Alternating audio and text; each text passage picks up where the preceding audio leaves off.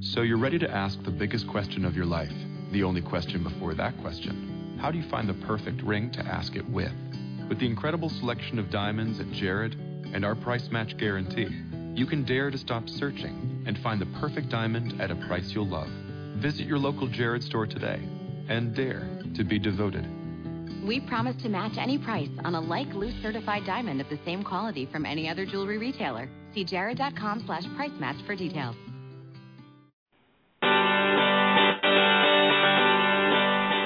Hello, and welcome to Everyday Connection with your hosts, Rick O'Shields and Jean Victoria Norlock, bringing your inner life to your everyday life.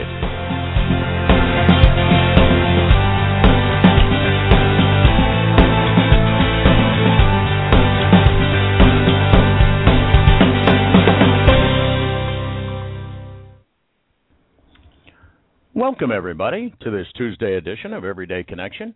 I'm Rick O'Shields, and off to my left here is not Jean Victoria Norlock. Sadly, Jean is out with the flu, the cold. The I, it's definitely cold. It's about,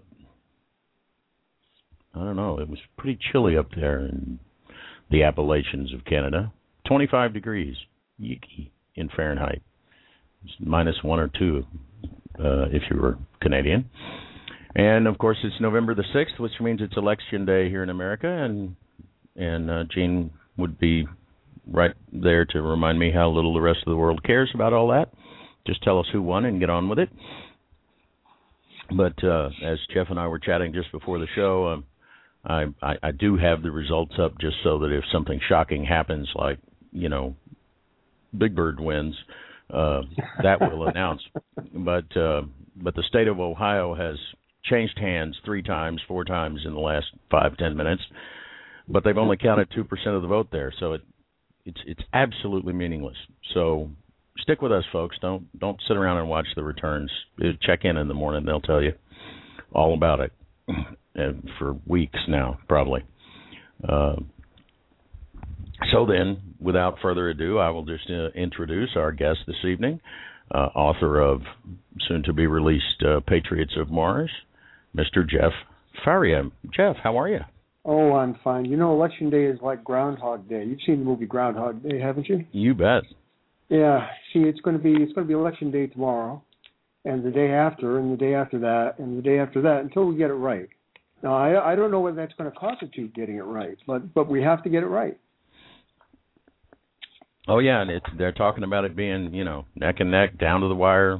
Yeah. This could be another one of those where we sue everybody and recount. And the lawyers will win. The lawyers yeah. always win. Well, if you look at, you know, like something like ninety-five percent of them up there are lawyers in the Congress and all of that. The lawyers win no matter what. Yeah, that's that, that's really true. Who was it? Um There was a, a, a P B S science guy, uh, astronomer. Uh, gosh, I can't remember. The, oh, uh, Tyson, that was his name? Yeah. He, deGrasse Tyson or something like that. Uh, he's, he's very well known. Anyway, he uh, he went on a rant about this uh, somewhere, and uh, I saw a video. He said, you know, where are the where are the scientists? Where are the, the teachers? Everybody in, in Congress is a lawyer. They're all lawyers. Yeah. And it, it's true. And, it, it, you know, hey, listen, we could talk about, you know, politics and how bad uh, things are. Yeah. And and things aren't nearly as bad as as we tend to make them sound. But I I will at least say I, I reposted a picture of him with a quote uh, about that, because I don't think the Founding Fathers would have ever foreseen professional politicians, much less all of them being lawyers. Their right. whole idea was, you know, you're a far- farmer, you're a storekeeper, you're a whatever, you go to Washington for a couple of years and do your duty, and then you go back home and be whoever you were to start with. You just, you know, the, uh, a permanent elite that's up there that runs things, that's kind of what they were trying to get away from, it seems right. to me. But, but, right. but yeah, you know, that silly me.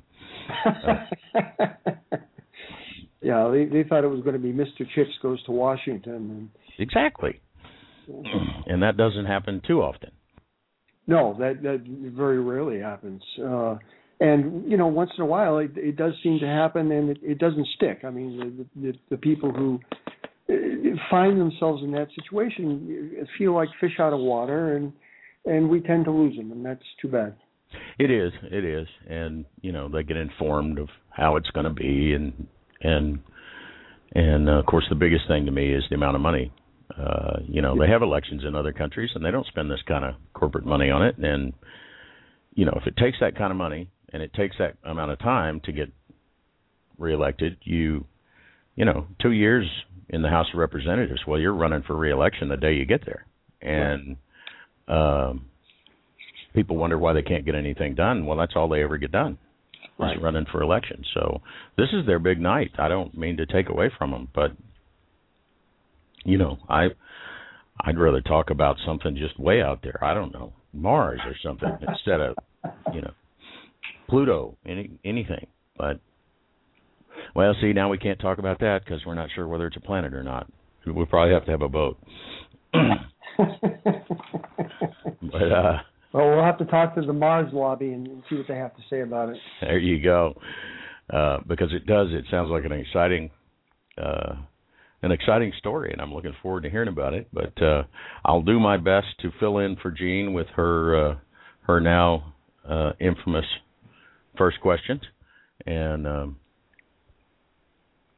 Uh, which would be, so Jeff, who the hell are you and what do you do? Uh, I don't know if I should go too much into what I what I used to do, and yet, you know, what we are is is largely predicated on what we used to be or, or what we what, what brought us to this point. And uh, I was always a, a writer and a designer and uh I actually did quite a few things. I uh, I drew cartoons for the National Lampoon and uh, and uh, uh, Bob Guccione when he owned all those dirty magazines. I drew cartoons for him too. No dirty ones, just you know cartoons. And um, I also um, years ago, which is more germane to the point because I don't want to go through my whole history, uh, and neither do you for that matter. Uh, but uh, years ago, I used to um, do. Um, um, book marketing uh, for some of the big New York City uh, firms. And uh, it was a real eye-opener. I, I, if you had asked me then if I wanted to write books, I would have said no because it was a terrible business to be in. Uh, uh, it was great if you were a publisher. You would always make money somehow. Uh, but if you were a writer, it was extremely problematic, and, and only a few people really did well doing that. But the business has now changed, and the, the methods of uh, marketing the books have changed.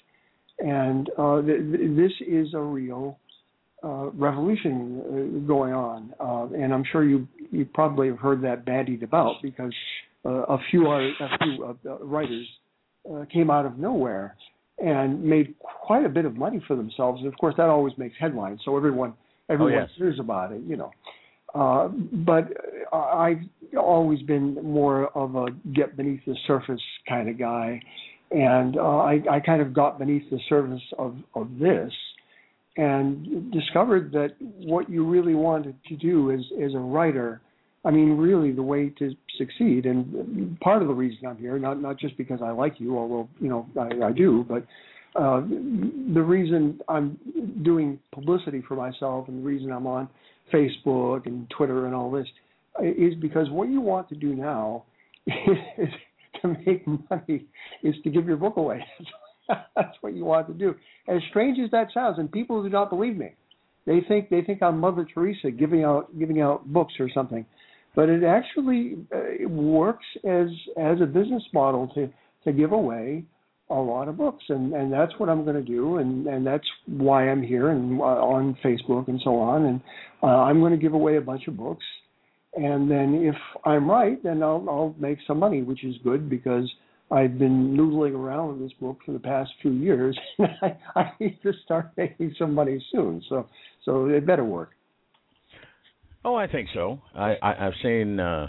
I've seen a lot of authors uh, do that, uh, particularly when there's a series or um, one of our good friends, Veronica Torres, has probably a dozen books now. Uh, she's been channeling for ten years and and uh, a, a person that she has gotten to know volunteered some years ago to transcribe all of the sessions that had ever been had. So she's got all this material that you can kind of get put together and edited together, and you've got a book. So she turns six, eight of them out a year now, and and her first couple of books, she gave them away left and right. Yeah. And um, uh, but when It it, it it it really is a time-honored marketing tradition, it, it, not so much in books, but in other things of, okay, nobody knows who we are, let's give them a free one and see if we can't get them started. And um, uh, but we do talk about it some with Jean being an author. She's got three books out, and, and uh, uh, she gets all in arms occasionally when she's called a self-published author as opposed to a real published author, because there's even some people that were big publishing house authors that are now self-publishing because, you know, you say, well, what about that big advance? And they're like, yeah, I've had big advances that we never made back. And it's, you know, uh, not that different sometimes. Uh, and and some have put books up for ninety-nine cents and gone on to sell a million dollars worth of them. So, uh, publish, publishing... Uh... The big publishers got to where they are today because they became essentially a, a, a cartel. Uh, in other words, what they had, uh, it, it, it wasn't the editors, and it wasn't a relationship with a printer, and it wasn't a relationship with a cover designer, all that stuff. An author, if he was determined, could get himself. But, but the, the one thing that they had that an author couldn't get for himself was a relationship with a bookstore. Well, let's say you're an author, and you're an independent author, and you go to a bookstore, and you want them to sell your books. Well, so they have to balance your interests and, and their relationship with you against this big publisher and all the other publishers, for that matter, and all the books they're going to sell and all the services they're going to get and all the displays and, and all the publicity. I mean, to whatever extent they'll do it, but they will do something. And they have to balance that against you, and you're always going to lose. They essentially closed off the market to an independent uh, author, and and this is how you got the um, the, the the whole vanity publishing uh, uh, uh, rap on on people, uh, where if they if they went to go publish themselves, it's like, well, you know, you're not important enough to uh, get an actual publisher. But actually, lately, uh, I've heard people talk, and I, I actually believe this to be the case, that the real vanity publisher now is is the, the traditional publisher, the Simon and Schuster and so on, because the author goes to them because they don't have the wherewithal to do it themselves. So we, for some people, for, have acquired the, the, the mindset where this whole thing is turned around for them. And even if it hasn't, even if there's still a stigma for, for what I'm doing, what Jean does, and what a lot of people are doing these days, I don't care, because this is the way you're going to make a living. Otherwise, you're going to have to carry a whole publisher on your back before you can make any money. And that's just the reality of it. Oh, absolutely, because they, they, they might put out, you know, say, and I'm just pulling numbers out of the air, and they're not anywhere near accurate, but let's say they publish twenty, what they're thinking are A titles this year, and, you know, four of them do really well and the other sixteen flop. Well, you got to carry all sixteen of those flops if you're another author with their house. Right. And um, um, some of the last I see to come along, she wrote an article uh, a, a bit ago. She got turned down for a grant uh, that she was seeking because she was with a vanity publishing house as opposed to being a published author. And um, and it made her furious. And uh, uh, she gets a little soapboxy. We both do. We're in radio. We like to talk. And um, Thanks. the um, but she brought up she's with uh, Brian Kinnard um, and his wife Laura and their little publishing house, and they've got university professors and, and, and people that are publishing over there now because they want to control their book. They want to control the editing. They Uh, we have dear friend uh, William Peters, uh, also known as Just Bill, uh, who runs uh, Inner Child Publishing uh, for much the same reason. He, uh, you know, two two main things. He believes authors should have the final say-so about their children, so to speak, um, because it really is sort of like turning loose your child into the world and and you don't want people to mess with it. And um, he also is not a believer in printing up cases and cases and cases of books to have sit around somewhere and hope they sell. He likes the print-on-demand model for, uh, you know, he, like me, I, I like a book. I have a Kindle. I have an iPad. Um, both, uh, I used to be a computer tech, and they used to give give away that kind of stuff to us, so I was lucky enough to get a couple.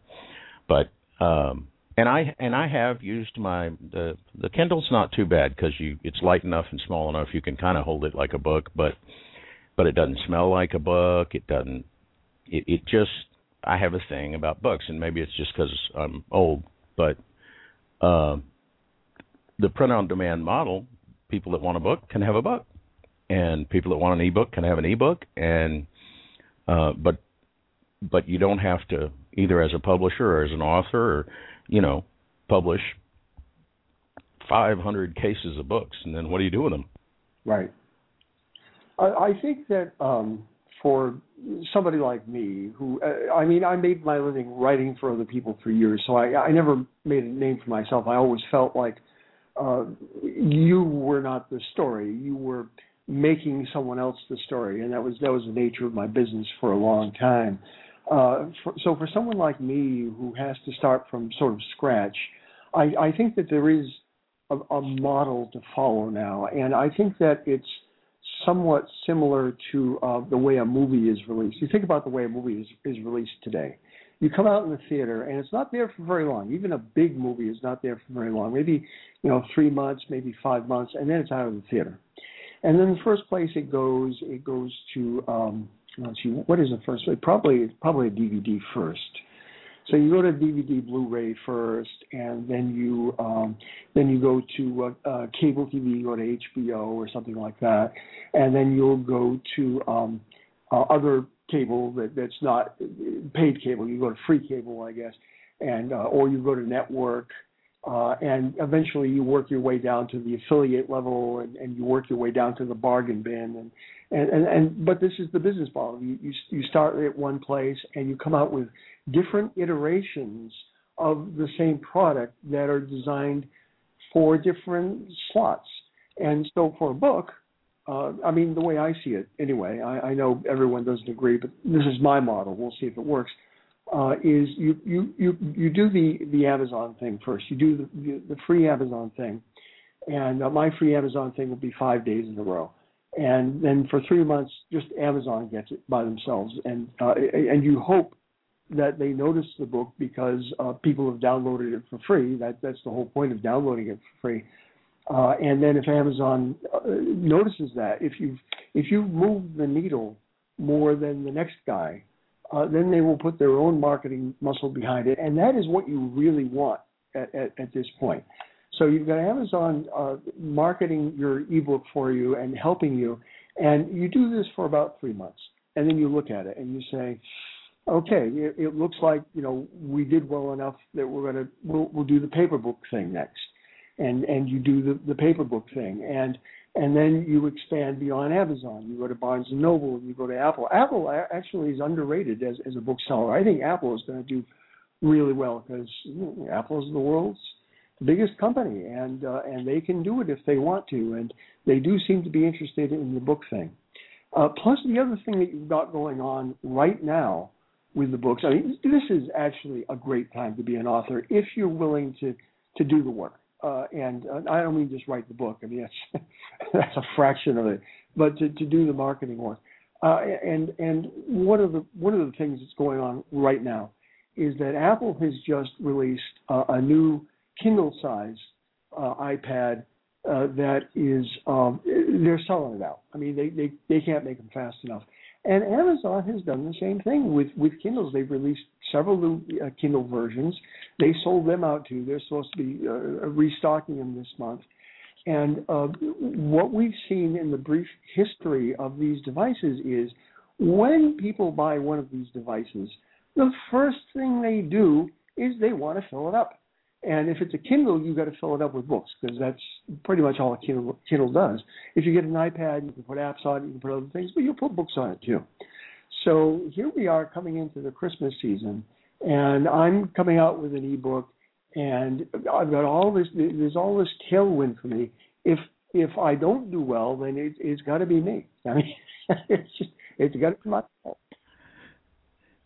Well, there's something to be said for that because, uh, uh, you know, I've often felt there were good books, good movies, good things that just didn't get the backing, say, from a studio or a, a publishing house uh, or a studio picked them up, but then for whatever reason they had something else that was a bigger blip on the radar, so they just cut the marketing budget.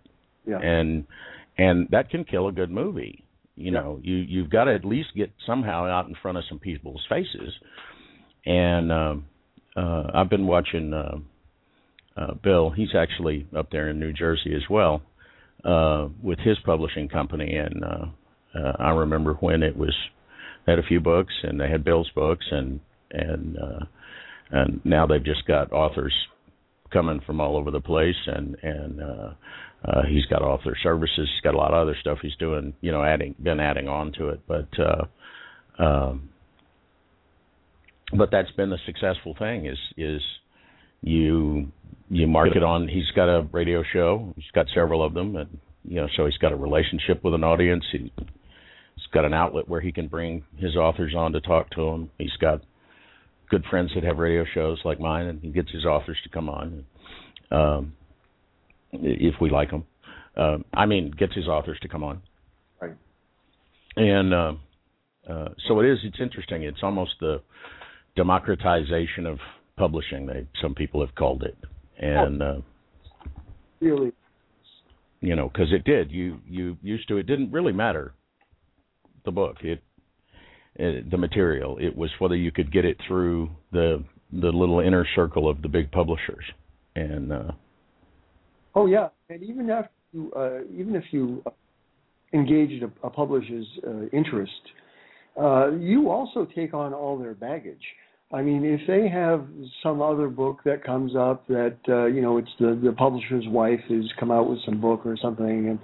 And and they're just going to, you know, suck up some of those resources uh, that might have gone to you, or or they're going to bump you down the schedule when you thought you were going to get released. And uh, there's just all kinds of, you take on headaches. I mean, you, you don't just get secure. So they, that, that's why they go to public. Yeah, well, and some of it, I'm sure, is hard to uh, hard to necessarily blame the publishing houses uh, for. You know, I mean, you schedule somebody's book for release and Stephen King calls up and says, "Hey, I just finished a book. I want to turn it loose." And it, well, you know, they're they're going with the the proven horse. Yeah. Oh yeah, that's right. But if and so this this is what you've got to do is you you've got to self publish, or you've got to be Stephen. The publisher will do what you want anyway. You're right. J K In fact. Uh, Bill, Bill says he was going to stop in sometime this evening. Maybe we'll uh, maybe we'll see him. Maybe he'll call up and chat with us. But uh, uh, it's been a, it's been kind of interesting to watch that evolution and uh, and see it a little bit from both sides, because I hear from Jean a lot about the author side, and uh, uh, and of course she's Brian Kinnard over at Grave Distractions Publications, and uh, um, he's much the same way. He'll give you all the advice that you want, but he won't do anything unless you say do it, and uh, Um, and then we have, uh, I guess last Thursday we had Jerry Hearn from Joy Media Self-Publishing on, and uh, and she has been, you know, a career in network news. She's been a news writer and producer, uh, and for big national outlets even. And um, she wanted a self-publishing deal uh, so that she could. Allow she, it was less about she wanted control over her books. She wanted to be able to allow people control over their books as well. So, right, right. Well, you know, with with me, uh, you know, I'm I'm always I, I don't even know which hat I've got on half the time. A, a lot of times I'm wearing the author hat and I'm sitting in and I'm writing, and then it, then I know I've, I'm I'm the author. Okay. And uh, for a little while, I was the book cover designer. I designed book cover. I got that done. All the rest of the time, I'm, I'm actually being the publisher. I mean, I'm I'm the publisher now. I'm I'm looking at, at at the world in terms of all the marketing I have to do so that you do get seen. Uh, but but here's the thing: I, I, I really need to be seen. Not so much that I need to be seen by you or, or the people on Facebook and people on I, I do want to be, but I don't expect you, right, to sell my book. I don't expect the people on Facebook to sell or to buy it, for that matter. What I expect them to do is just is just go over to Amazon and, and take my book for free. It's Amazon that I want. It's Amazon that I want to notice, because Amazon has has gone through this this incredible evolution where they started out being an online bookseller because that was the easiest thing for them to deal with, sort of moving sideways into D V Ds and C Ds and stuff like that, and then into garden tools and esoteric stuff. And they've come all the way around back to books, but they're not a bookseller anymore. They are. They do. They obviously sell books. You can go. You can go buy books. But what they are is the world's largest publisher. And that's what I'm doing. Is is I'm I'm publishing my book for the sake of the world's largest publisher, so they can take heed of me. And I'm right now. All I can do is just try to get out of the slush pile, because there's a, a giant slush pile. There's going to be something like three hundred fifty thousand books released this year uh, to, to Amazon. Can you imagine? I can I can barely keep up with a thousand Facebook friends, let alone three hundred fifty thousand books. That's Ooh. almost a thousand books a day. What was that? I said that's almost a thousand books a day for a year. That's right. That's right. It's just about just about that. And who knows? It might be it might be more. That's what's projected. Uh, based on the increase from last year and the year before, uh, but that's probably uh, about right. It's a staggering amount, and people people who want to write and just have those blinders on and, and don't see the, the larger picture don't realize that what they have to do to be seen. But the good news is that if I went to a publisher that had that big a slush pile, you'd never hear from me again. I mean, I'd never get published that way. But Amazon has the, the the Mechanical Turk of of uh, slush piles. Uh, you know about Amazon's Mechanical Turk? Um, no, I'm that term caught me off. Mechanical Turk. Uh, the Mechanical uh, Turk. Uh, they, they they took the name. Amazon, Amazon uh, uh, took the name uh, based on a uh, a device from the late seventeen hundreds uh, where this fellow made this illusion. And the illusion was that there was this robot man who could play chess. And of course it wasn't really, there was a little midget inside who could, uh, you know, direct the, the robot's hand. But um, they set up this contraption so that you couldn't see the midget. He would open up, they, they, he's, he's like uh, doing this from behind a box. And they would open up the box, you, you would see gears and so on. And so the idea of the, the Mechanical Turk was appropriated by, by Amazon. In other words, Mechanical Turk seems to be one thing, but really is being operated by something else. And Amazon took that idea, and they said, well, we're connected to all these people who, who buy products from us, uh, and those people have skills. And, and we've got the network. Why don't we use it for something else besides selling stuff? Let's, let's, let's uh, sell services. And uh, so what they did was they set up the Mechanical Turk so that if you needed some task done, and and it, it was a, a task that you wish your computer could do, but it can't, like choosing colors or differentiating colors or putting colors together or uh, stuff that required a human judgment. And it doesn't require a lot of judgment, but it requires a little judgment. And if you put a lot of people together to do it, you would get a good result. This is what the Amazon Mechanical Turk does. And there are people who, who need this kind of services. They've done fairly well with it. So they've been they've been running this Mechanical Turk service for years. And then they, they said to themselves one day, well, wait a minute. What if we took the Mechanical Turk and did something similar except with with books? Now, we have to have something that people can read the book on that's that's not a computer, something that's cheap and, and easy. So we'll, we'll we'll we'll have people make that. But we also need somebody, we we need the Mechanical Turk of the slush pile. How do we do that? And they, they figured it out. And, and what they did was they, they, they created this um, uh, this this concept that a lot of authors have bought into, although I don't think they understand it. But the concept is this: you you you take um, uh, uh, an exclusive deal with, with Amazon for three months, and and with that exclusive deal, you get five free days where they will distribute your, your book for free. They really encourage you to do that. And they also have the um, uh, the Amazon Prime, where if you're on Amazon Prime, you, you pay them for, uh, like seventy dollars a year for certain services. And uh, one of the services is you get this library of books, all, all people like me who are in, engaging in this program. Well, what does all that mean? What, what's, what's the value of that to me?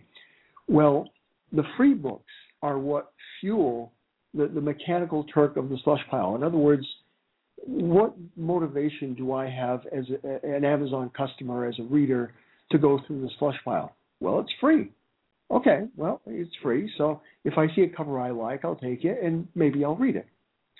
And uh, so you, you you you put your book in the slush pile, and maybe uh, if you really promote it heavily, uh, you might get twenty or thirty thousand people to download your book, and maybe a third of them will read it if, if you do well. That would be a pretty good result. Then out of those maybe ten thousand or so, uh, a few thousand might write a review. Well, all of a sudden you've got ten thousand people who've read your book, and maybe we'll talk about it a little bit. Uh, a, a lesser number who not only will talk about it, but they'll they'll write a review uh, uh, about it. Uh, and plus, you've got all those people uh, from uh, Amazon Prime who have gotten your book for free, and, and they're inclined, you know, some of them to, to write about it too. Well, all of a sudden, you've got the, the base for an audience. Now, you haven't made a dime yet, but but you do have the base for an audience, and they will talk. And this is the thing. This is the holy grail. You want people to talk about your product, whatever it is. If it's a, if it's a movie, if it's a C D, if it's a book, you want people to talk about it. And this is what the the, the Amazon Mechanical Turk of of uh, slush piles will do. But not only that, not it, it doesn't stop there. There's more, right? Like they say in the commercials, there's more to it, because if you if you've got that, you've built that that base. Amazon is looking at all the books all the time in in a computer kind of way. They they don't, you know, the, the, the big machine doesn't understand the book. They don't care if it's good, they don't care if it's good. What they care about is that it's making noise on their system. And right now they've noticed that your book has gotten, uh, like, let's say thirty thousand free downloads, whereas all the other books have gotten an average of one thousand free downloads or five thousand or whatever it is, but you're above the mean. So now you're Amazon and you've got all these customers. You've got like the biggest credit card database in the world. And uh, and and you, you want to maximize that, you know, for, for shareholder value. And so Jeff Bezos doesn't run out of things to spend money on. So you, um, you send people ads, and you probably bought things on Amazon, and you, you get the thing from Amazon that says people who bought what you bought also bought this. And that's the basic Amazon ad. And so if your book has, has moved the needle for them, then even though, you know, you didn't schmooze anybody, you didn't go to the right party, you didn't know the right people, just because from dint of hard work and because maybe you got a, even a decent book. It doesn't necessarily have to be the case. Maybe you just did marketing, but but maybe you got a decent book. They will take a flyer on you and market you a little bit like that, just like I, I said. And if that outperforms other people that they do that for, then they'll give you more marketing and, and higher marketing. And this goes higher and higher until you reach the, the level at Amazon where they have actually set up their own imprints. And then you get a, a knock on the door, and, and they say, hello, we're Amazon, and we have noticed that your book's doing quite well. Now, would you like to go for what's behind door number three? Because you got door number two and you got like, you know, the ten thousand dollars locked up, but there might be, you know, a brand new car or something over here behind door number three. And we'll tell you what we're going to do. If you take a cut on commission, because you do have to do that with them, but if you if you take a cut on commission, you make less per book, we will sell a lot more books and you will make a lot more money. And, and you can sign this contract here for X number of months, which is actually a much better deal than you're going to get a, with a publisher, because with a publisher, they want to own it forever, or they want the movie rights or whatever. Amazon just, you know, is trying to is trying to sell more stuff. So th- this is this is kind of the path that, that they offer, and it's all uh, meritocracy, uh, really. Uh, I mean, if it's not a meritocracy for the book itself, it certainly is a meritocracy for the marketing. Now, I have to ask you something, because the, the nature of Skype is that I, I, I don't hear any grunts back or anything like that, or maybe you're just terribly polite. Well, the, the, the other nature of it is I put myself on mute often. Yeah, well, that, that, that, that makes sense. And tonight we're also seem to having a, if there's a little too much background noise from over here, I can't hear you. Uh, it, you, you break in and out, so I'm. It's just oh. that I'm on mute. I, I'll, I'll flip myself on to giggle once in a while. Uh, when there's something funny.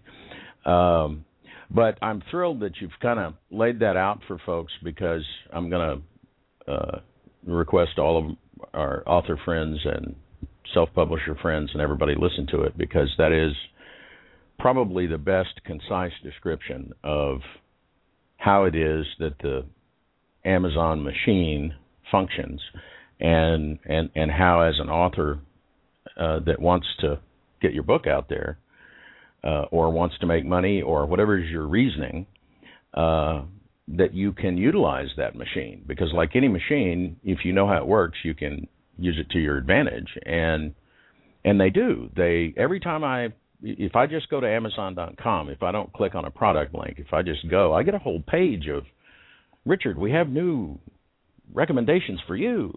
And, and you know, sure, sometimes it's obvious things, like you've bought one of uh, Stephen King's books and there's an- another one that they're going to throw at you.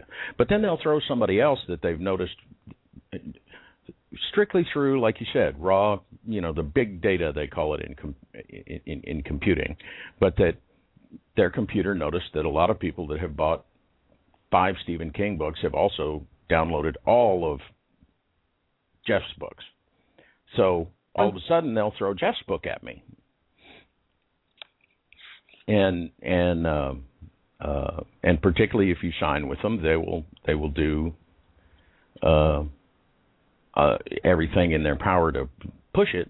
And uh, and you're right, they want they're they're not so interested in owning things forever. They just, you know, okay, for the next three months, we're gonna get as many vacations for Jeff Bezos as we can off this book, and then you can do whatever you want.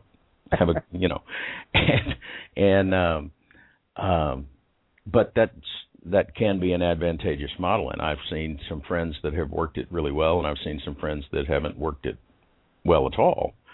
And and like you said, with that many books, whether you go through Amazon self-publishing, which you can just go to Amazon and put in self-publishing, and they'll give you all the information you need to format your own ebook and put it up there. Uh, or you go with a, a self-publishing house that can help you with layout and cover design and that sort of thing, or or you even had a publisher. Uh, the publisher's books, unless they're paying for some placement, they get placed the same way that your book does. If Amazon's, if Amazon's computer says this person fits the profile of people that like Jeff Faria's book, they're going to see it. Um, and uh, and that tremendous mountain slush pile, uh, we could call it other piles probably, of books, you know, it's worse than the resume mystery, you know. There, there's, nobody's ever going to see it except your, you know, relatives and ten friends. And um, uh, Um, I've also noticed, too, they've cut up their book thing into so many different divisions now, not divisions, but subject and sub and subcategory subject, that uh, that you can have you know, a thousand downloads of your book and be number three in a certain category, and you can market that to people. That's right. Well, let me let me just because it, it, I can give you a little perspective on how powerful this can get when you start to reach the, the top levels. Assuming you fight your way, you know, you, you fight your way out of this slush pile. You, you get into this sort of mid-range author stuff, but at the top, this is how powerful it is. Now, of course, you know J K. Rowling, and she wrote Harry Potter and made it a zillion dollars, and she makes more than the Queen, and the Queen is not happy about this. And uh, but but she was going to she was going to go ebook because, as it happened, when she released her, her paper books, nobody cared about ebooks, so she retained all the rights for herself. So she was just going to release these ebooks, but but she, but she knew she she had to do some kind of uh, a, a marketing, even though, you know, well, God knows why, but, but but she figured she did. And so she created Pottermore, and this this got her, you know, like another ton of publicity, as if as if having a theme park was not quite enough. You know, she she uh, uh, got herself Pottermore, and and and and she was just going to blanket the world with these with these ebooks, and she was going to sell them just on on Pottermore. That was that was going to be it. Well, Amazon got a hold of Miz Rowling and said, you know, you got a good book there, and you got a good product, and I, we think you're going to sell a lot, but we think you would do better than us. And and they cut her a deal that she could not refuse. Can you imagine that? Somebody could get J K. Rowling more publicity than she could get for herself with, with, with ten billion movies and more money than the Queen and Pottermore and, and, and an amusement park with another amusement park that they're building next door, because the first amusement park apparently was just not enough to meet the demand. And, and yet Amazon could do better than that. I, I, I want Jeff Bezos to be my friend. Oh, absolutely. And, and because they're everywhere, and Uh, I mean, I'm one of their affiliates, and but it's not just Amazon. It's Amazon, Amazon U K, Amazon A U, Amazon D E, Amazon. They're everywhere, and and in all those places, besides the fact that they're in those places, like a bookstores might be, they have that tremendous database of. You know, if you've been shopping with Amazon for five years, they've got five years of everything that you bought, when you bought it, what was for sale, when it was for sale. And you said, well, nobody could look at all that. Well, they, they don't. The computer does. And, and that's why you say it's kind of, it almost doesn't matter whether it's, uh, uh, to some extent, whether it's a good book, uh, you know, to get at least halfway up their marketing mountain, all you got to do is just blip on their computer screen. Right. Right. That's right. That's right. And uh, and I, I think that, I, I mean, look, I, I talk to a lot of authors, uh, a lot of authors, you know, on uh, on Twitter and Facebook and here and there, they run into me. And uh, and some of them want marketing help. And I actually might uh, help some people once Patriots is actually out. Um, and I, I tell them, though, that, I mean, I'm, I'm really busy with, with this right now. Uh, I, I have to. I still have a few more days writing to, to finish it, and uh, and I have to put it out, and I have to do this whole process. Uh, but I think that I I have learned some things that would help people. But I'm astounded, not just that I could help somebody, but I'm astounded that people know as little as they do, and yet and yet they're going ahead to to to release their ebook. In other words, they don't they don't quite grasp the the size of of the slush pile that they're entering, and they also don't grasp the, the size of the machine that they need to engage to, to get themselves out of it. They they they need to know both things, and uh, and they don't. It is staggering, though. I mean, it's it's it's staggering, and their reach, their worldwide reach is, as you mentioned. I saw a, a map of them. I saw a map. I, I saw a couple of maps of of uh, of the the reach of uh, certain media companies that used to be like computer companies, uh, and it started with Apple. Uh, Apple sells music pretty much all over the world. If you take a look at a, at a world map and an apple is blue, then most of the world is blue. And, and, and even Amazon doesn't come close in terms of music distribution to uh, to to Apple. I, I, I mean, Steve Jobs just uh, I mean he he's he just must have been a master in those boardrooms, because he was cutting deals all over the place, and and, and Apple just covers covers the world with uh, with music. But when it comes to books, it's Amazon. If if if, if books were read, uh, we're doing a political thing now. Uh, if, if books were read, you're looking at a, a whole red world of Amazon, and nobody comes close to that. Even Apple, with with all the music distribution, they, they never got as far with books. I think they're going to try and play catch up, but there's there's still a distant a distant number two. The biggest company in the world is a distant number two to, to Amazon. Amazon has really got it locked up, and this is this is extraordinary. I mean, the, the, the secondary channels now, assuming you achieve a certain a level of of, uh, of sales with your book, which I'm certainly hoping for. I, I would like to stay in business.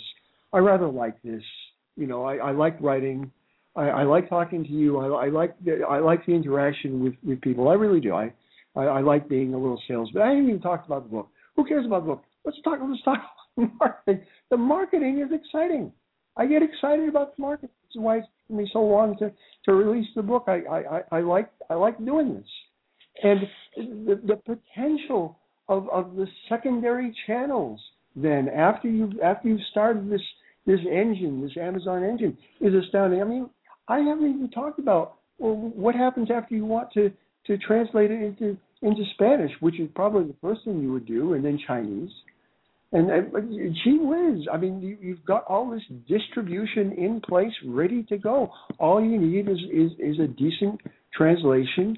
Um, maybe you would hire. This is where you might start getting into hire, hiring um, uh, local P R firms, or or even even a local publisher to, to, to show for you overseas. That's where you might do it. I, I wouldn't do it for. I mean, me personally, I'm my own publisher here in the United States, and I could probably handle. You know, Great Britain too, but but for, for China or, or for Brazil, uh, places that I think you just need boots on the ground. Really, I, I, I think you really do. But uh, the potential to use Amazon in those areas is um, is is just is just huge. I mean, I, I and and a lot of a lot of our uh, authors uh, seem to resent it. They they uh, will will talk about you being an Amazon show, and well, you know. This is the machine that I have. This is the tool that I have. There's always people to complain. You know, when when I started writing on on a computer, it, it, this was back in the day, and people say, hey, you couldn't, you can't write a decent book except on a typewriter. And I guess before there were typewriters, you, you had to use a quill pen. Yeah, and and uh, I think probably the things that people are saying about, oh, you're a Amazon show. Uh, they, they probably said that same sort of thing about large, quote-unquote, big publishing houses when they were first on the scene, um, because it was much the same way. As, oh, well, if you didn't have that, that, you know. Uh, but it does, I think, open it more for, uh, you know, you, you now if you're just an author and the marketing thing doesn't turn you on, you need to find somebody that knows how this machine works and get them to go to work for you. And uh, that's where some of these self-publishing houses can come in, is because, you know, e- even if they didn't know when they started, now they've got forty books they've put through the mill. They've seen it work.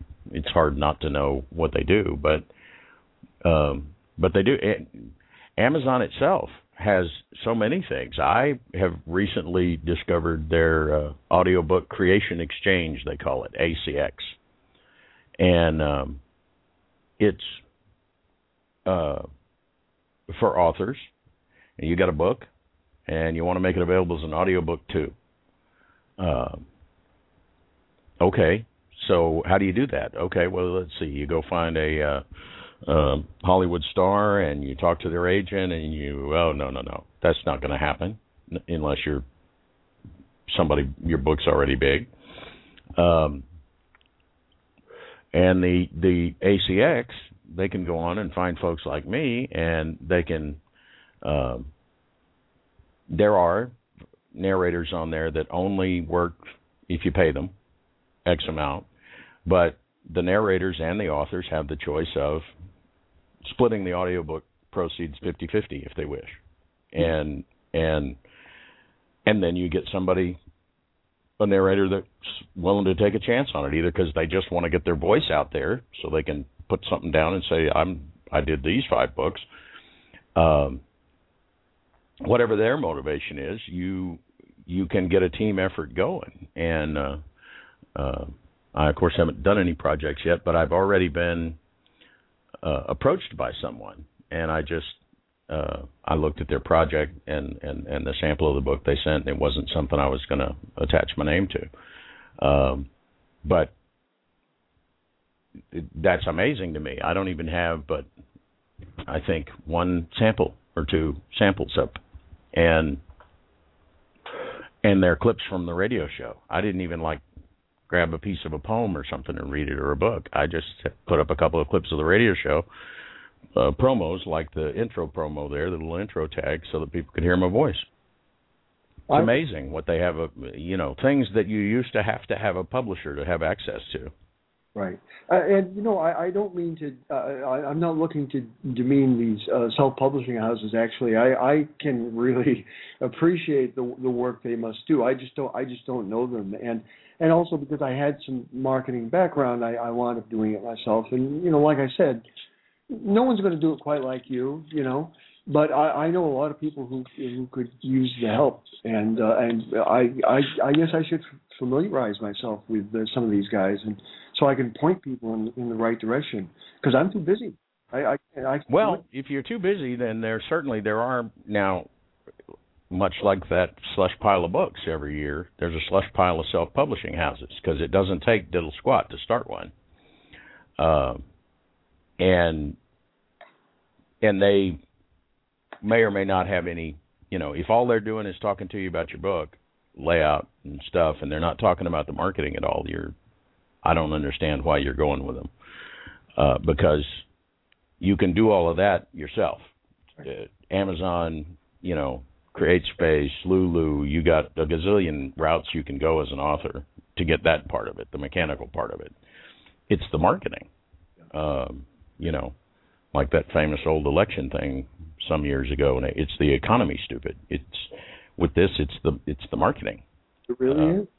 And uh, I used to tell, uh, I was an instructor uh, for Keller Williams University about websites and internet and technology and real estate, and and uh, boy, you go out there and you find you somebody's been out of real estate school for six months. They got them a website and they have paid some money to get it, and it's pretty. It is gorgeous. It's flashy. It's got all the latest bells, buzzers, and whistles, and they've had ten visits in the last ninety days. And I used to tell them, I said, that's like building the best billboard in the world out in the center of the Sahara Desert. I'm afraid so. And it doesn't matter because nobody sees it. It doesn't matter if it's a good billboard. It doesn't matter if it's a good service. It doesn't matter. None of that matters. Yeah. You're, you're better with, with uh, uh a halfway sort of uh, website that's on Blogger, but but you're getting, you know, it's five figures, you know, of of uh, traffic every every month. That's that's better because at least people know who you are. Right, and and they're seeing it, and um, uh, and of course that's it. That works its way into the market once that's a, the fact. Enough people begin to suss it out, but this is still to me a very nascent thing, this uh, uh, democratization of publishing, uh, yeah. where where folks are still doing a little of the going at it and finding and discovering, you know. And but but listening to what you've said, and listening to friends that are authors, and listening to friends that uh, that do uh, publishing services for other people, uh, you've you've got the recipe down quite well, sir. So I think you're going to do well with your book. But on that note, I want to hear about this book, uh, and because I'm a sci-fi guy from way back. Uh, you know, one of the first accomplishments I was ever proud of was that I could do the Vulcan thing with my hand. And um, now you're talking about the, the hand salute, the live long and prosper. You're not yeah, talking- yeah, yeah, yeah, yeah. Not the pinch thing. No, I hadn't learned that yet. Although I, I've wished for it more than once. But uh, I thought we'd take a little break and uh, uh, fill up the coffee and all that kind of good stuff. Play some music for the uh, for the folks out there, and uh, then let's uh, come back and hear a little bit about the Patriots of Mars and uh, and why somebody would want to download it. Besides that, it's free. I mean, what what do you got to lose? But uh, uh, nothing ventured, something gained. But um, uh, I've got some I've got some listeners that are real good about writing reviews and stuff. So I want to hear about this book a little bit, and uh, uh, so we'll. I don't know what to. I don't know what kind of music goes with the Patriots of Mars. So I guess we'll just. Uh,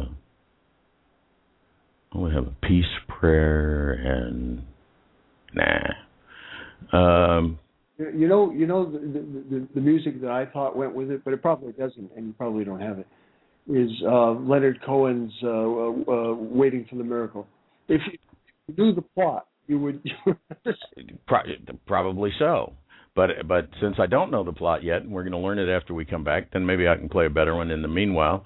But um, uh, I'm going to play a song uh, from Elijah and the Band of Light, uh, the group's name, and uh, the song is just called "I Love Being Here" because I can always say that when I'm here on the radio with uh, with all of our family and friends and uh, and these in- incredible guests that just appear.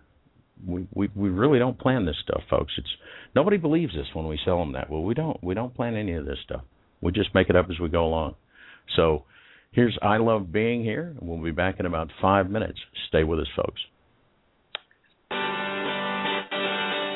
And now a word from our sponsors. The life of a creator can be challenging without the support of a loving family. When your inner child calls, will you have the courage to answer? If you're looking for a safe place to play in the artistic energy of life, a place where you can be embraced for all the beauty that you naturally hold within, then the Inner Child family is the perfect place for you. A safe haven for artists, poets, and musicians, this uniquely accepting group of individuals is waiting to welcome you with open arms. Be it support that you seek, publishing assistance, or just a fun, friendly place to hang your virtual hat, you found a second home in Inner Child. Go home to I am inner child dot com. Are you looking for answers, clarity, and relief? Are you seeking resolution to the issues in your life that are leaving you feeling confused, upset, and out of control?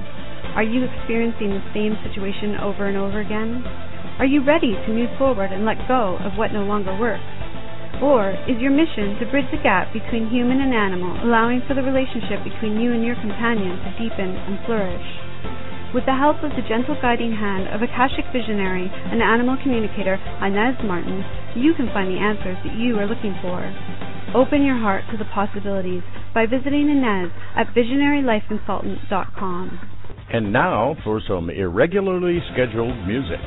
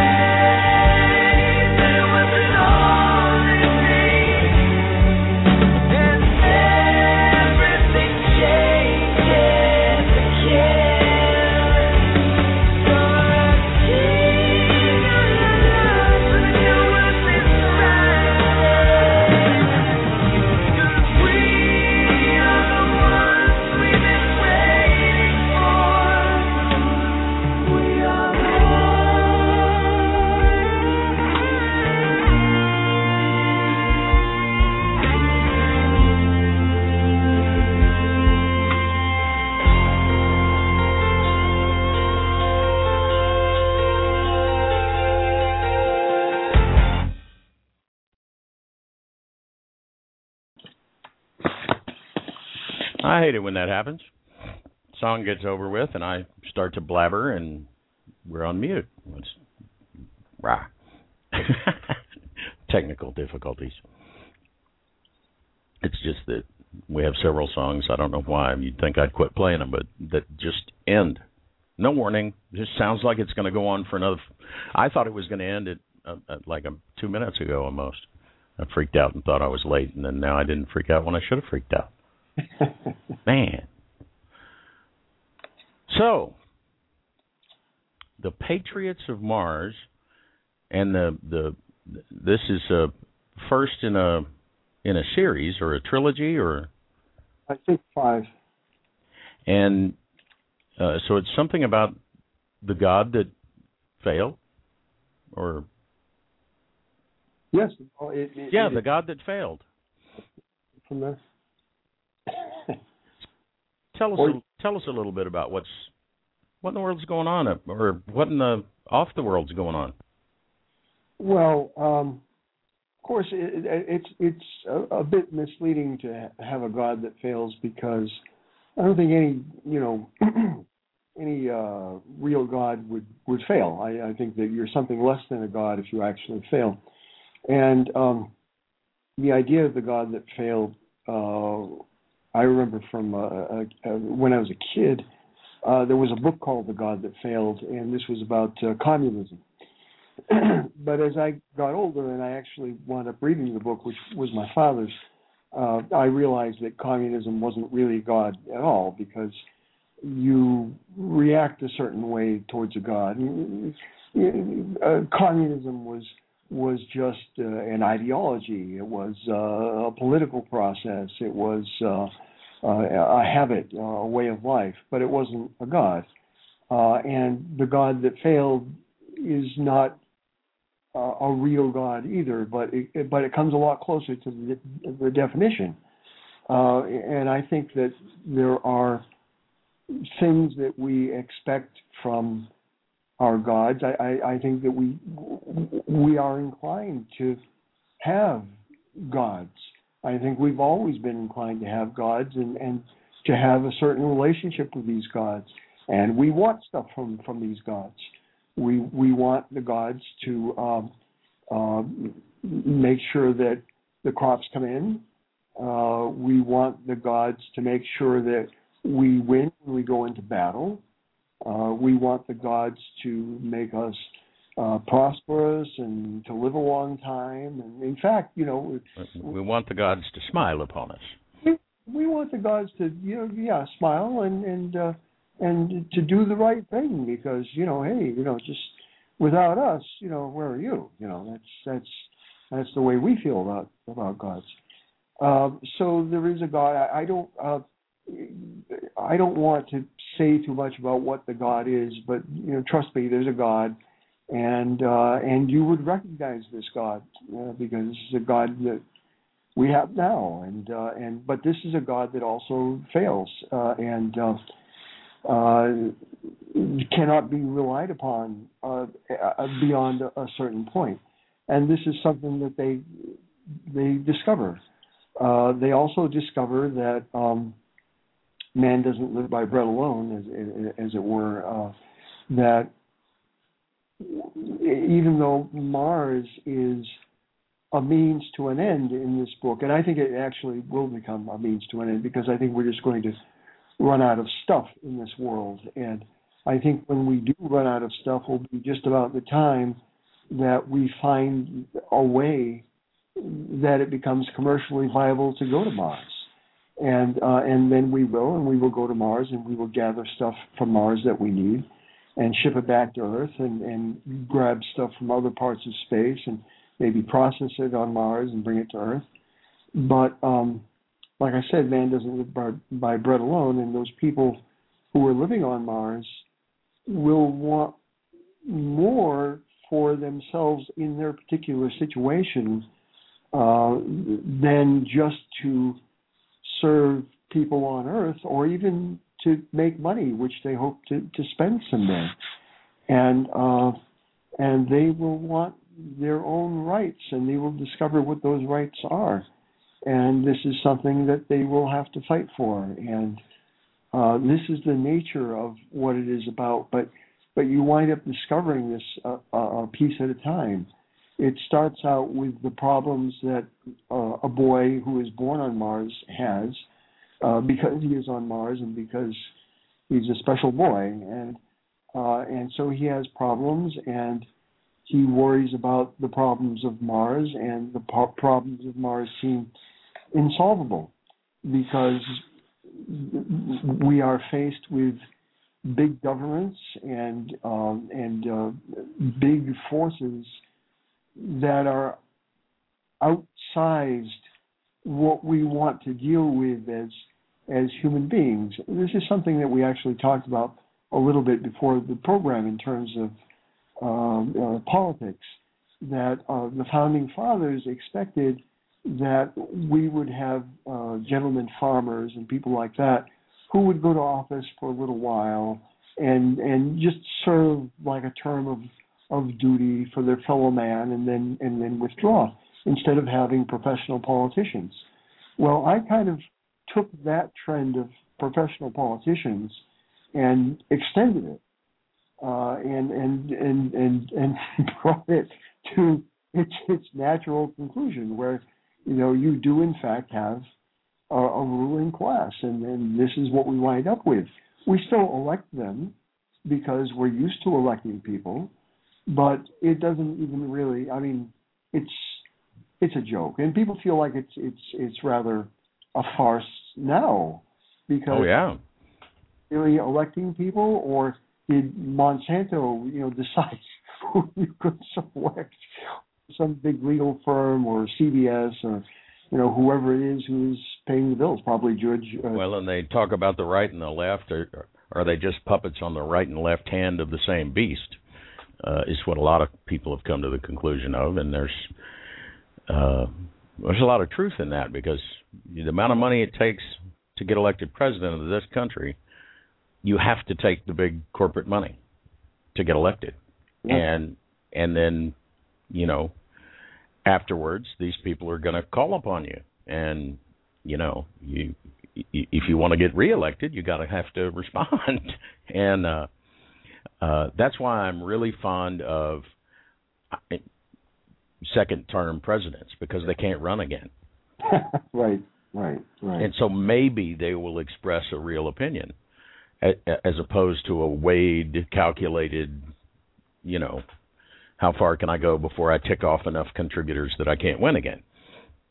Because I want to win again because I want to make a difference, or whatever is their reasoning, you know, but... Um, It was very interesting. I, I kind of got the feeling that there were some issues that, that we deal with around here that were going on up there. I, it's one of the things I like about sci-fi. You can talk about the issues of the day without uh, and, and maybe divorce a little of the emotion from it yes. in people's minds, because it's not us, it's them. It's somewhere else. It's in the future. It's so well, never mind. And... Back in the fifties and sixties, I'm sorry to in- interrupt you, and I'll, I'll, I'll shut up. No, no, please. This is this, this is a big subject for me, because uh, a lot of people uh, lately that I've run into are kind of nostalgic for what's being termed uh, the golden age of science fiction, which they're they're kind of uh, describing as the, the fifties and sixties. And you're talking about your Arthur Clarke's and uh, Uh, your uh, Isaac Asimov's, and, and a kind of fiction that you're describing, which seems to have died. Uh, we're now in an era where we're stuck on Star Wars and we're stuck on Star Trek. And I know that people find meaning in these things, but, and, you know, I like them. You know, I, hey, I, I like a good entertainment, and, you know, I'm, I'm as fond as a, a lightsaber of, Is, is just by anybody, you know, but the, the the fact is that it's it's a little hard to relate uh, compared with, uh, I don't know, Fahrenheit four five one or, or something like that, where they're, they're talking about something that, that yeah, you know, you can you can see us getting to a point where, you know, they're burning books. Not that you know, that's not, it doesn't mean what it used to be. I mean, you can melt a Kindle now, you know. You're not, yeah, but you don't even have to b- bother burning the books if you can just get people to not read them. Right, right, right. Uh, so, uh, but but but the, the fact is that science fiction used to be, yeah, you know, a, a vehicle to express something uh, during the uh, atomic age when everyone was afraid. Uh, it was used a lot. You know, you got the the, the day the Earth stood still and stuff like that, uh, where people got to express their fears. Uh, the man with the X-ray eyes, where uh, you know, people were asking, uh, can we can we have technology and and and deal with it? Can we still be human? Uh, is there such a thing as going too far? You know, the whole the whole Frankenstein thing. You know, just just what's too far and what's not too far. We don't we don't deal with the issues of what's what's too far, what's not too far anymore. But we still have issues to deal with. And so what I did was I took a lot of things that uh, we see today, and I did what they used to do on The Sopranos, which was I, I built a, a, a template Uh, with the, the arcs of these ideas and where these ideas were going. And so if we've got a certain kind of government today, then what kind of government are we going to have in two hundred years? If we've got a, a certain kind of drugs today, what kind of drugs will people be using in two hundred years? And if people are so bent on escapism today, what are they going to do in two hundred years when the devices, when the when the, the, the, the smartphones and the drugs and the various things that you can take to escape are so much more seductive than they are today and so much more pervasive?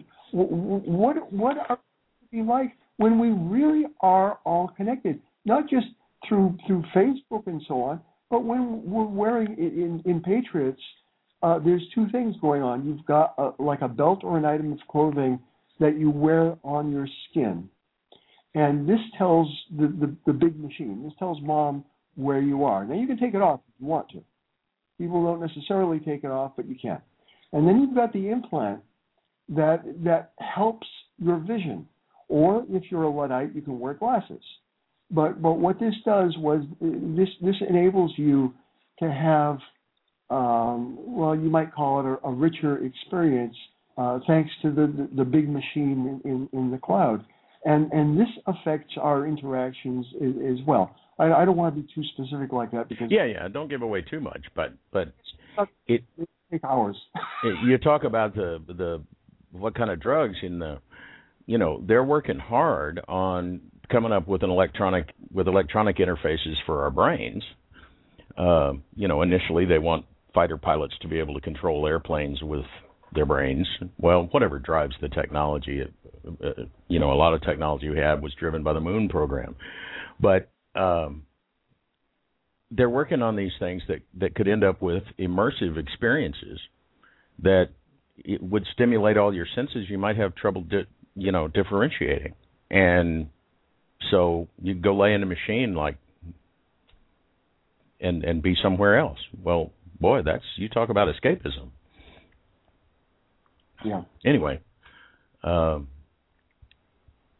yes.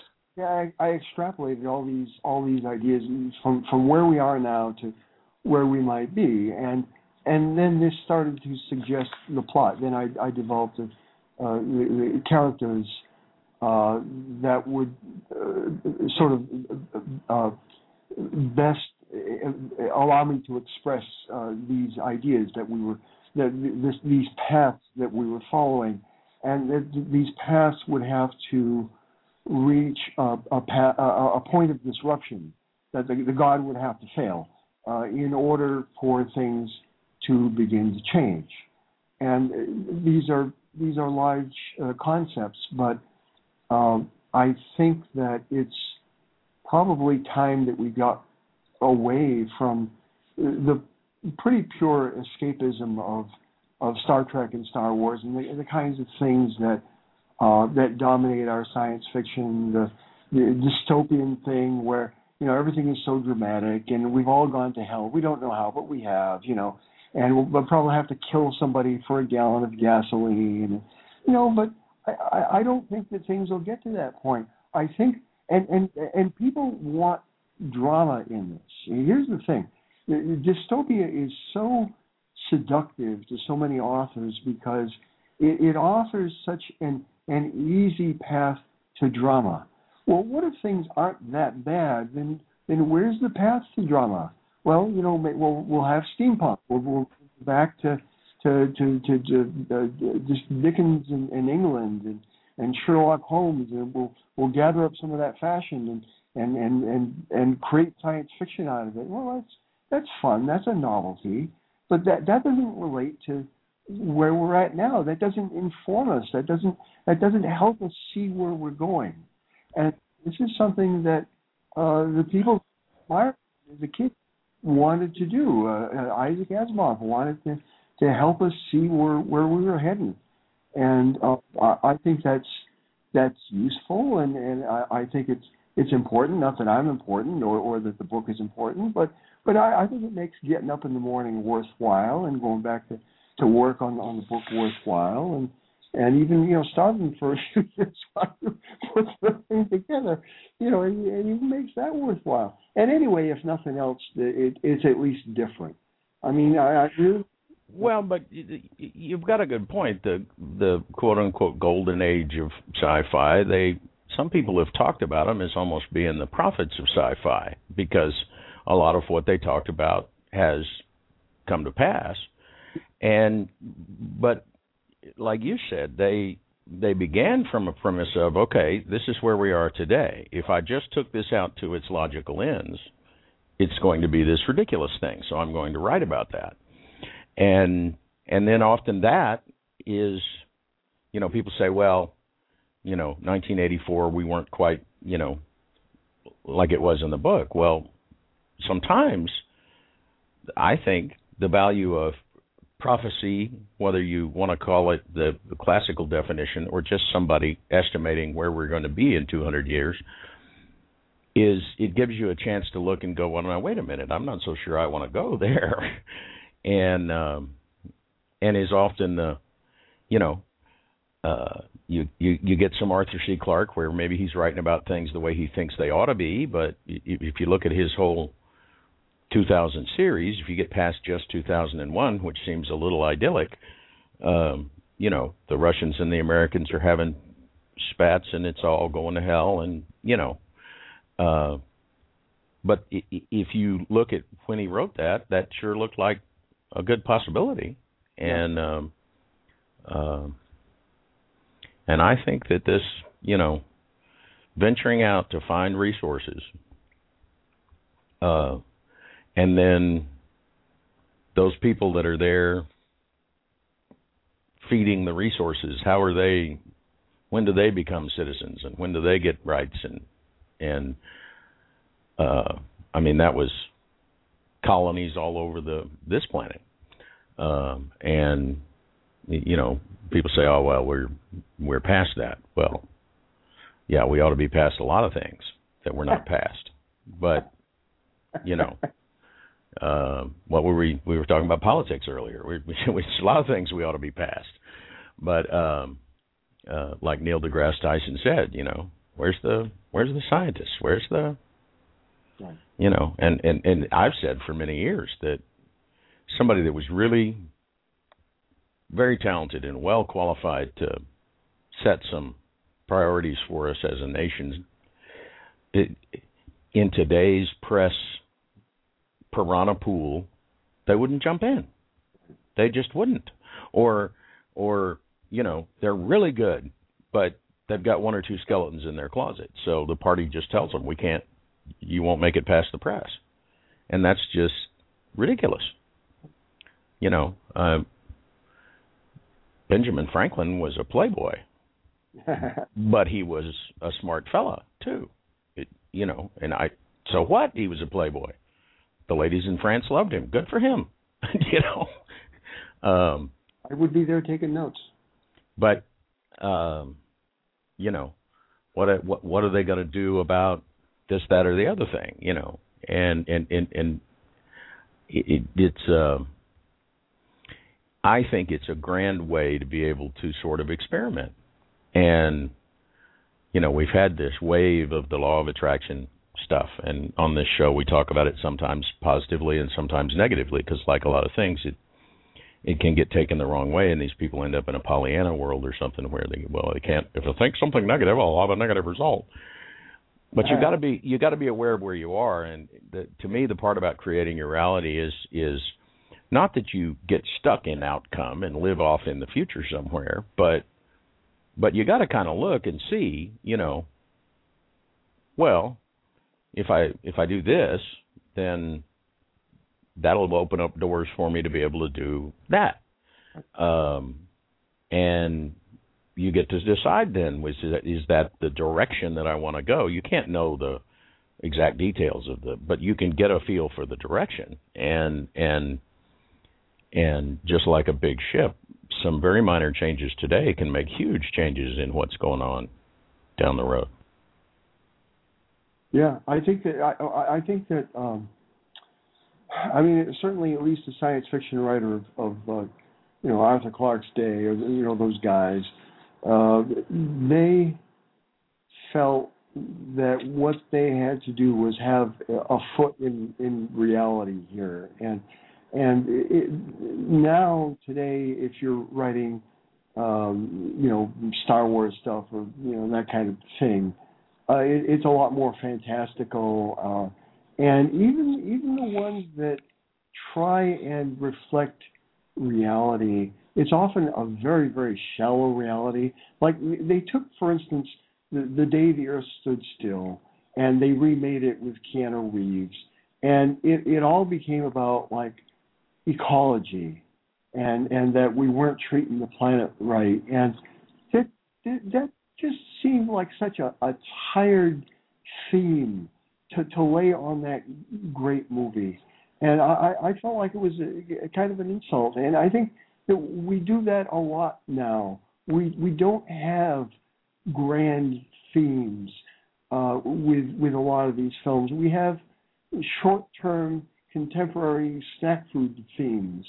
That, yeah, uh, that don't... yeah, it's potato chips. Yeah, it is. It really is. It's potato chips for the soul. And and and look, I like you said, there's a place for a delightful fantasy. I still read books that.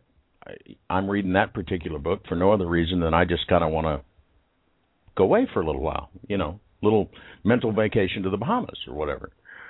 But you, you, you, you know, it's like a chocolate bar. I like a good chocolate bar, but you can't live on chocolate alone. Better not.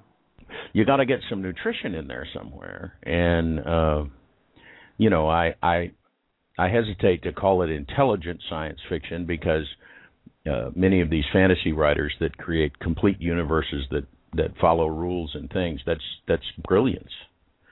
Um, you know, but even, you know, a great example would be the Lord of the Rings uh, trilogy and, and The Hobbit and, you know, quite the world with relations between these tribes and beings. And but again, he was...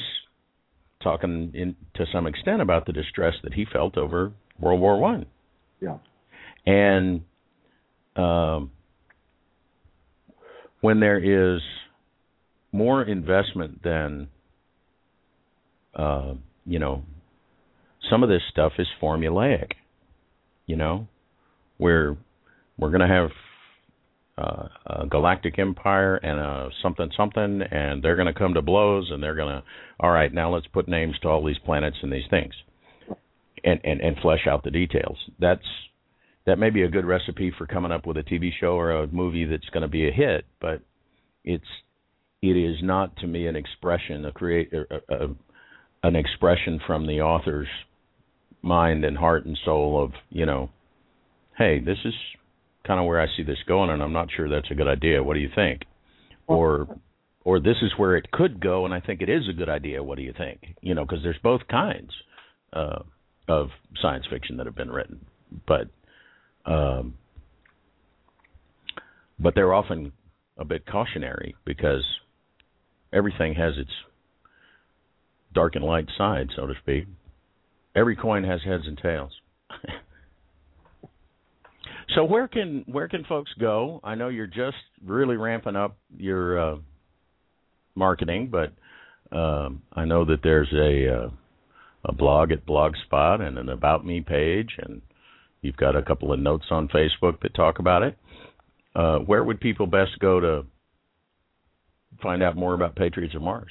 Uh, I think I think the, the best thing to do right now is to go to that About Me page. And uh, I have to say that um, uh, I, I wish that page was more intuitive. Uh, I didn't realize when I went to them to uh, use their uh, uh, their tools uh, that it's rather difficult to navigate that page, but it really is a good page. And uh, so the only thing I, I, I want to say about that is that you have to use your um, control or command and, and plus or minus to enlarge or, or, or reduce that page uh, because it never comes up the right size. And uh, yeah, I swear it wasn't that way when I started, but it's now. That's uh, it's one of those fun parts about the Internet is it's it looked great before I put it up there. And it, you're right, I had to control minus to, to, to, to get it all where I could see it, but.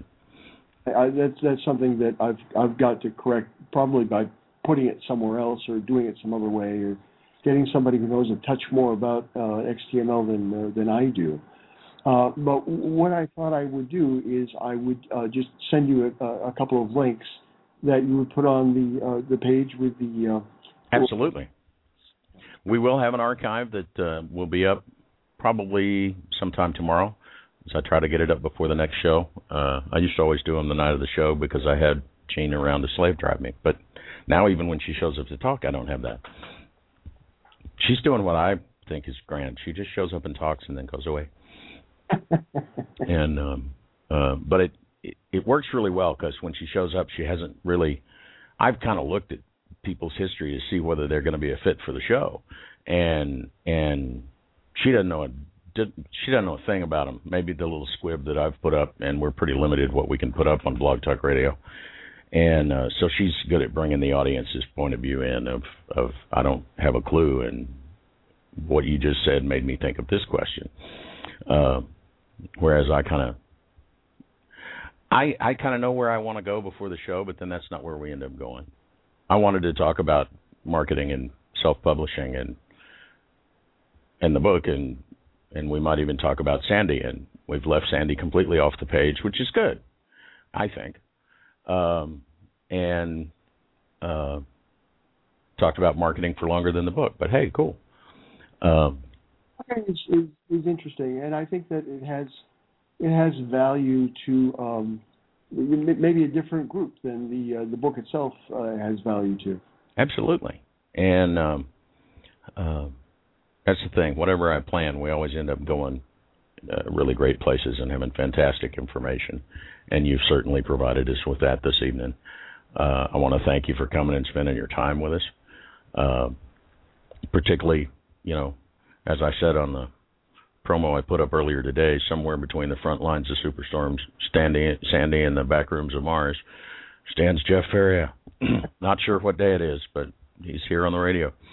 And, uh, Because I, we had Hurricane Ike down here, and and uh, it was a while before there was any normalcy going on. So uh, thanks for joining us. I'm glad that you got your, your power and everything in line so that you could. And um, and I will remind folks, you know, whether they responded as fast as they should to of every little neighborhood that the Red Cross is all over the place up there, and they are feeding people best that they can. Um You've got John Bon Jovi with his restaurant up there that's served, you know, six to nine hundred lunches and dinners a day, uh, and they're running them out to people that need them and, and to some of the first responders. So that you've got a lot of ways that you can give through your time or through your money. Um, uh, you can always, if you don't not sure what to do, you can always go with the Red Cross and just, you know, tell them it's for this. They got plenty of ways for you to do that. Uh, so. I want to thank, uh, again, and, uh, you know, mention our love for our podcast and archive listeners because you are legion, and uh, and we love each and every one of you. We uh, see, this is where Gene's supposed to be here to ask me who's coming, and I don't know. because I don't have the calendar up because nobody asked me who's coming. Where's the thing? Um, we have Mercedes Kirkle coming on Thursday, and then we have Doctor Coy Cross coming on Tuesday. Uh, talk about your university-published authors who then his wife got cancer, and so he wrote a book about that. And uh, Mercedes Kirkle, that'll be here on Thursday, has uh, a book on Mary Magdalene. So, uh, and you know how much fun we have with that. Grave Distractions Publish- Publishing is all about that. Uh, he started the company to help other people, but also so he could publish all of his books with his research on some of the interesting things that go in the back halls. But we will have links up on the archive at everyday connection dot me. Uh, of course, you can find us on iTunes. Just search for Everyday Connection Radio. Uh, I want to thank everybody for being here. Well, thank you again, Jeff, for hanging out. And uh, and keep us updated on the release so I can put up a link for everybody when the book goes live and uh, uh, and pass that around because we want to be sure and promote it. It sounds like a fantastic a fantastic adventure. Yeah, you can put up uh, an affiliate link on your uh, on your site. Beautiful. All right. Well, folks, uh, okay, the two most famous lines of the show are Jean's, and she's not here, so uh, join us on Thursday. And until then, stay connected. Good night, everybody. We hope you'll join us again next time. Until then, visit our website at everyday connection dot me. And please like our Facebook page at facebook.com forward slash Everyday Connection. Think you might miss an episode? No problem. Subscribe to our show on iTunes by searching for Everyday Connection Radio. Subscriptions are free, just like your Everyday Connection.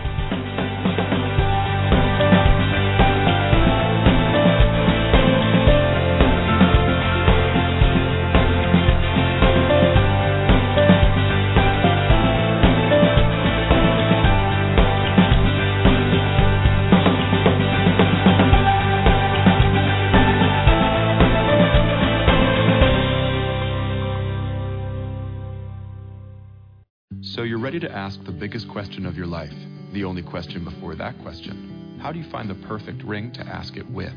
With the incredible selection of diamonds at Jared and our price match guarantee, you can dare to stop searching and find the perfect diamond at a price you'll love. Visit your local Jared store today and dare to be devoted. We promise to match any price on a like loose certified diamond of the same quality from any other jewelry retailer. See jared.com slash price match for details. So you're ready to ask the biggest question of your life, the only question before that question. How do you find the perfect ring to ask it with? With the incredible selection of diamonds at Jared and our price match guarantee, you can dare to stop searching and find the perfect diamond at a price you'll love. Visit your local Jared store today and dare to be devoted. We promise to match any price on a like loose certified diamond of the same quality from any other jewelry retailer. See jared.com slash price match for details.